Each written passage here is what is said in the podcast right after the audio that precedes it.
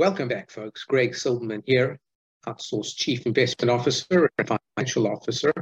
Welcome back to another Come Learn With Me series. What we do is we uh, curate a bunch of articles every week uh, on my social media platforms, quite a vast platform, quite a lot of followers. And then we see what all does well, performs well, shares, likes, etc. And then we read them together in a Come Learn With Me format. So uh, come, let's see what this one is about. This is from last week and uh, stick with me to the end, and then uh, I'll tell you a little bit more about myself and some of the service offerings that we can help you with.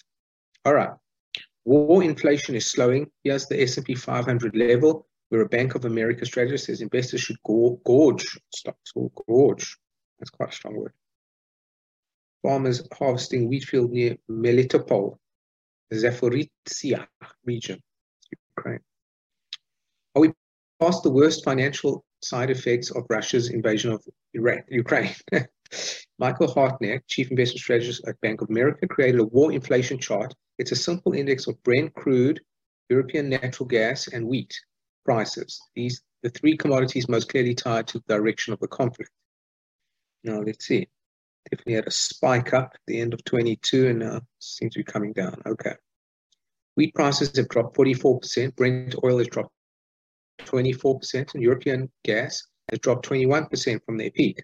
Hartnett says it doesn't make sense for Russia to close the Nord Stream 1 gas pipeline indefinitely. That pipeline is shut until July 21st for scheduled maintenance. This article, when? Uh, we got a date reading on this one. July 16th. Okay, so a little under a month ago. Uh, Hartnett, who's been pessimistic on stocks, said there are risks to the consensus view of both a shallow recession and that shallow inflation will kill inflation, allowing a pivot by the Fed to refocus on growth. He says, in real terms, that is adjusted for inflation, policy rates are still deeply negative at minus 6.7% in the US, minus 8.8% for the Eurozone, minus 6.1 in the UK, minus 2.5% in Japan. Is that right? Real terms, well, inflation has run, run hot, right? that uh, could be right. A spiking dollar, he adds, often portends credit events, as it did in 98, 2008, and 2020. The dollar reached new 20-year highs this year as the greenback rallied against the euro and the Japanese yen. All that said, we gave we gave levels where investors want to buy stocks. An S&P 500 at 3,600 would be grounds to nibble. 3,300 would be room to bite, and 3,000 it would be time to gorge. The S&P index ended Thursday at 3790, and right now it's about 41,000. So I would I would concur on that. I want to show you guys something um, just on those levels itself. We can actually see. This is why I love charts so much. But let's just have a quick look at those various levels on charts of the SPX. Give my grinding computer. That's Cape Town, South Africa in the background, guys, in case you didn't know. All right, so if we expand this to a weekly chart,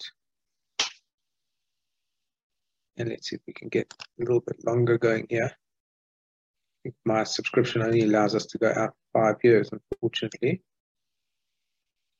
Have to renew, I guess. Okay, five years, I'll take that weekly chart. All right, so we can see, so 3,600 is this region over here. Lost, you know, 3,600. And we ended up at about, let's put in some price labels here. It's always good to see where you are, you know. Context, I, I like context. So we hit bottom at 3636 in this year. Okay, time to nibble. Let's see, we've got a bit of about 3,300 COVID,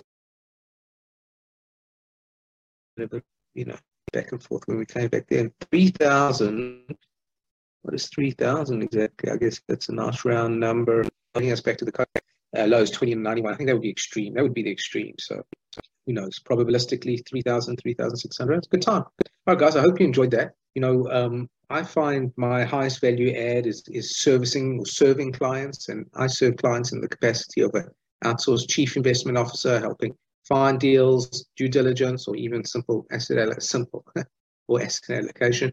Or what I've found myself quite effectively doing is leading organizations as the CFO, particularly private equity owned organizations where I can go in and execute on the private equity um, owners' plans and uh, achieve it for everyone. So take a look at some of the links below, like and subscribe, and come join me for another Come Learn with Me sometime soon. Greg Silverman out for now.